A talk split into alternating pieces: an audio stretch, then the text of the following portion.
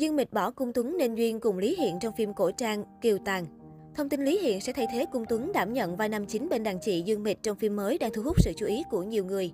Cách đây không lâu, mạng xã hội xôn xao trước thông tin Mỹ Nam mới nổi Cung Tuấn sẽ đóng cặp cùng tiền bối Dương Mịch trong phim cổ trang mới Kiều Tàn. Sau thành công của Sơn Hạ Lệnh, Cung Tuấn trở thành cái tên được săn đón khắp mọi mặt trận.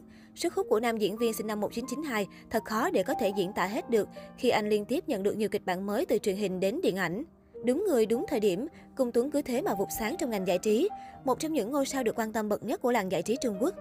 Trước tin đồn Cung Tuấn hợp tác cùng tiền bối Dương Mịch trong một bộ phim cổ trang mới, nhiều người không khỏi háo hức. Bên cạnh đó, netizen cho rằng việc Cung Tuấn có cơ hội hợp tác với Dương Mịch sẽ giúp nam diễn viên có thêm nhiều cơ hội để phát triển bản thân cũng như học hỏi kinh nghiệm từ đàn chị. Tuy nhiên mới đây theo truyền thông xứ Trung thì nam chính của Kiều Tàn sẽ được giao cho Lý Hiện chứ không phải là Cung Tuấn.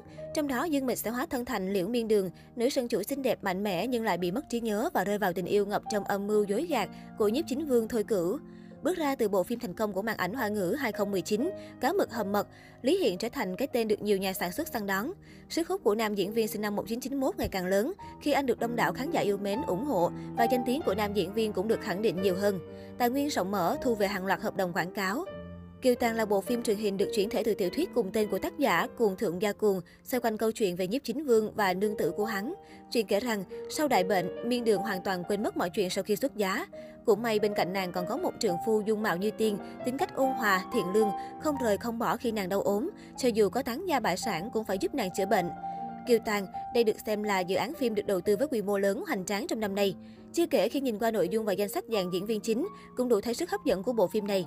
Nội dung nguyên tác kể về chuyện tình nảy nở giữa đầy rẫy âm mưu dối gạt của nhiếp chính vương Thôi Cửu do Lý Hiện đảm nhận và tiểu mỹ nhân xinh đẹp mất trí nhớ Miên Đường Dương Mịch thủ vai. Nữ chính của phim là một nữ hoàng chuyên đóng những bộ phim về nữ chủ. Không chỉ sở hữu vẻ ngoài xinh đẹp, Dương Mịch còn là một nữ nghệ sĩ đa tài trong nhiều lĩnh vực. Diễn xuất thì đỉnh của chóp khỏi phải bàn cãi. Mỹ nhân họ Dương này cũng được xem là người nâng đỡ tên tuổi của không ít bạn diễn nam khi đóng cặp cùng cô. Trong đó không thể bỏ qua những cái tên như Lý Dịch Phong, Phùng Thiệu Phong, Triệu Hữu Đình. Hiện tại, phía Lý Hiện, Dương Mịch vẫn chưa lên tiếng xác nhận hay bác bỏ thông tin về lời đồn trên. Người hâm mộ hy vọng rằng Kiều Tàng sẽ là bộ phim giúp Dương Mịch lấy lại được phong độ sau Học Châu Phu Nhân.